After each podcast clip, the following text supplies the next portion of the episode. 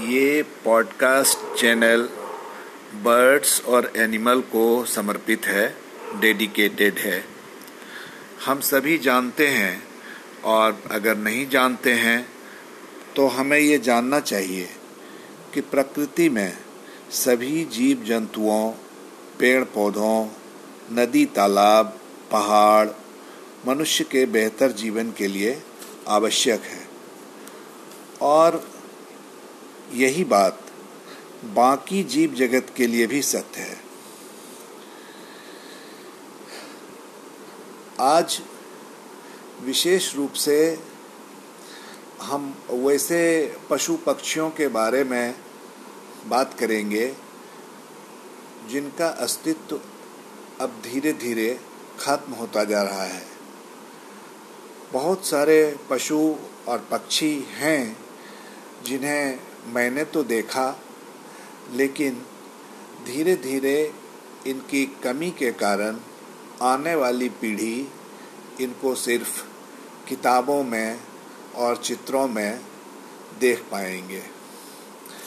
ऐसा होना मनुष्य के जीवन के लिए खतरा होगा और इस चीज़ को हम लोगों ने किसी न किसी तरह महसूस करना भी शुरू कर दिया है।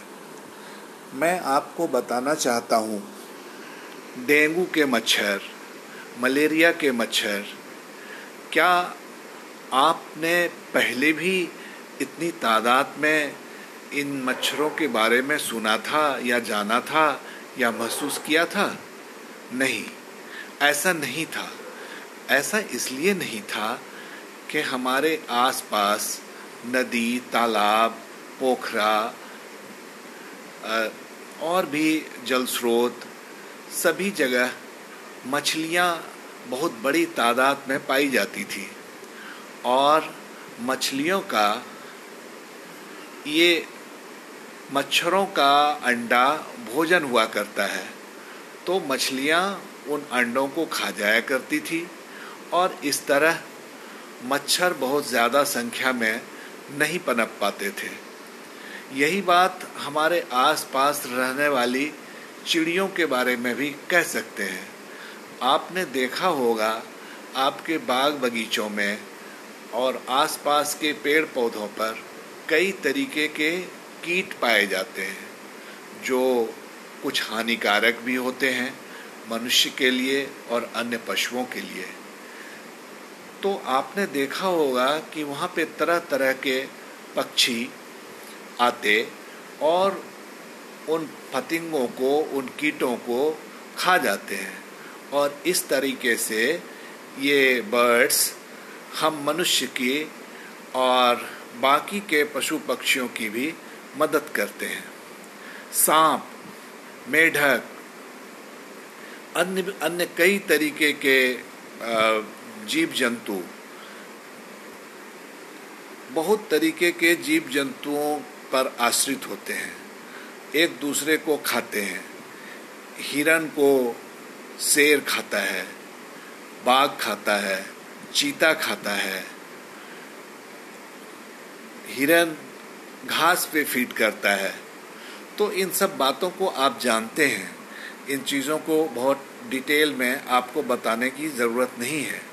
और जो हमारे पढ़े लिखे भाई हैं शहरों में रहते हैं आ, उनके उनका ज्ञान और उनकी जानकारी काफ़ी है तो उनके लिए ये जो मैं कोशिश कर रहा हूँ वो उसमें सहभागी हो सकते हैं मॉरल बूस्टअप करके और इस तरीके के काम को आगे बढ़ा के। लेकिन मैंने ये प्रयास विशेष रूप से उन अपने ग्रामीण भाइयों के लिए किया है, जो बहुत सारे जंगली जानवरों को देखते ही मारने की कोशिश करते हैं। जैसे ही अपने आसपास किसी सियार को देखा, मारने के लिए दौड़ पड़े। सांप देखा, मारने के लिए दौड़ पड़े। कोई गोई, बिटगोई, जो एक तरीके का वो भी रेप्टाइल्स है, अगर आप नहीं जानते हो तो ये देशी भाषा में मैं इनको बोल रहा हूँ। इन सबको देखा नहीं कि दौड़ पड़े मारने के लिए और मारने से उनका कोई फ़ायदा भी नहीं है। ऐसा नहीं है कि उसे मारकर वो उसका मीट उस, उसके मांस का सेवन करते हैं। बस मार दिया देखा और मार दिया। लेकिन वो ये नहीं समझ पाते कि इनको मार के आ, हम अपने पर्यावरण का अपने जैविक असंतुलन को किस तरीके से बढ़ावा दे रहे हैं।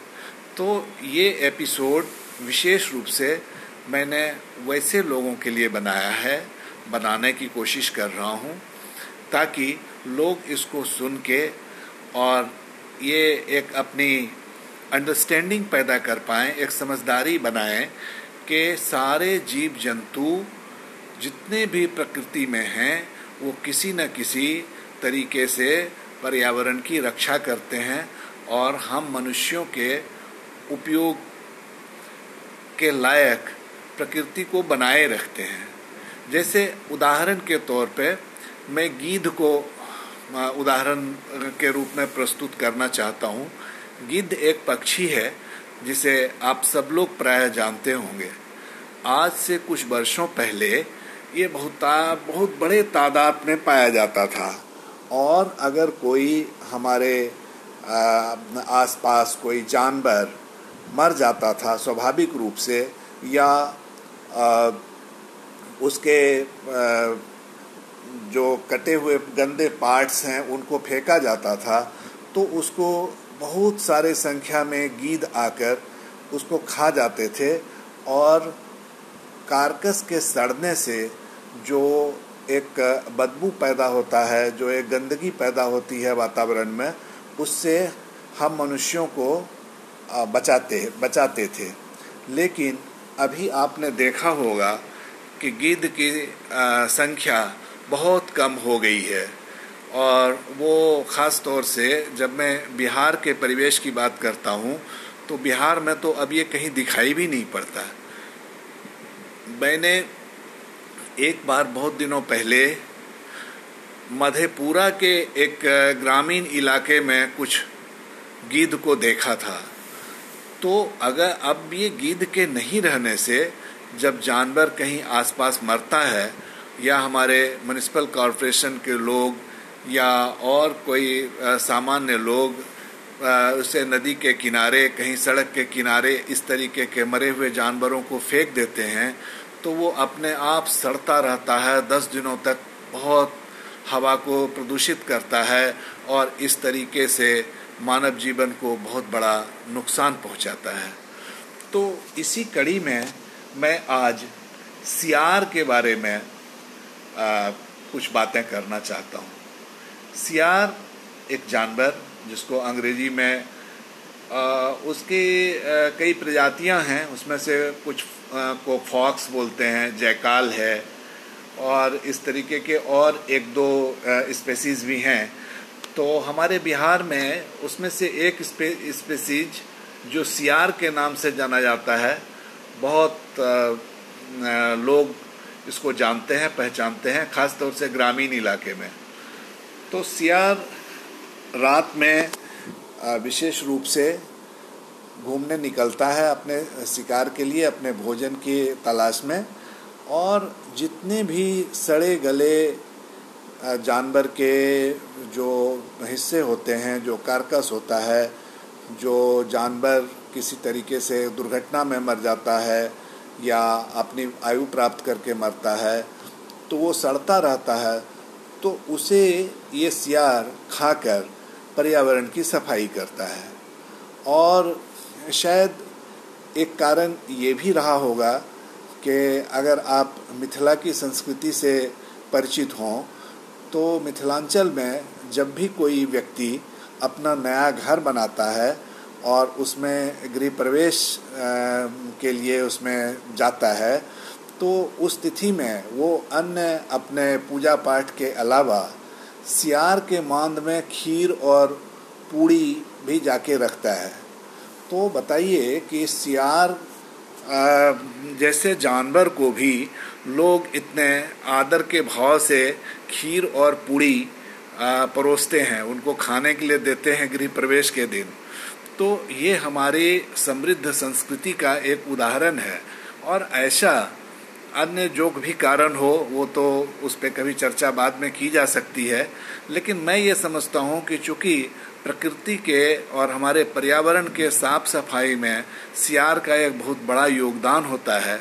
इसलिए सियार को समाज में ये स्थान हासिल है कि लोग गृह प्रवेश में उसको खीर पूड़ी उसके मांद में जाके पहुंचाते हैं, खिलाते हैं।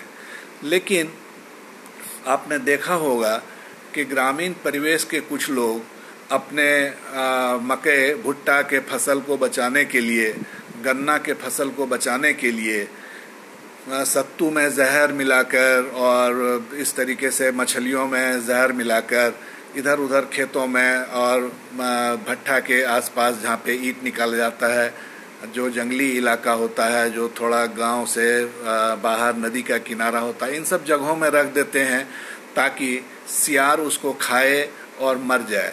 अपने थोड़े से फ़ायदे के लिए वो इतना बड़ा प्रकृति का नुकसान करते हैं। ऐसा वो इसलिए करते हैं क्योंकि उनको किसी ने ये बताया नहीं, उनको किसी ने समझाया नहीं और उनको इस तरीके के पढ़ने का और पर्यावरण के से संबंधित बातों को जानने का अवसर नहीं मिला। अगर उन्हें कोई बताया होता शिक्षा में इस तरीके की चीज़ों को लाया जाता कि किस तरीके से प्रकृति में सभी पशु पक्षी का अहम महत्व है और अपने थोड़े से फ़ायदे के लिए उसको तुरंत मारने की बात नहीं सोचनी चाहिए। तो इसी इन्हीं सब बातों को ध्यान में रख के मेरा ये प्रयास है। और कुछ नोमेडिक पीपुल हैं जो कि एक जगह रुकते नहीं हैं इधर उधर घूमते रहते हैं। और वो कहीं जाके बगीचे में अपना स्थान ग्रहण करते हैं और कुछ दिनों तक वहाँ पे निवास करते हैं, फिर वहाँ से चले जाते हैं। तो इस तरीके के जो लोग हैं, वो फॉक्स को मार के खा जाते हैं। उस एरिया में उस जगह पे जब तक वो रहते हैं, तब तक सियार को मार के खा जाते हैं, बिल्ली को मार के खा जाते हैं। तो ये अपेक्षा होगी कि इसको सुनने के बाद जिस पर, जिस परिवेश के लोग इसको सुन रहे होंगे और वो उनके आसपास अगर इस तरीके की कोई बात हो कि नोमेडिक पीपुल अगर फॉक्स को सियार को बिल्ली को जंगली बिल्ली को वो मार के खा जा रहे हों तो उन लोगों को पहले तो बताने की कोशिश करनी चाहिए।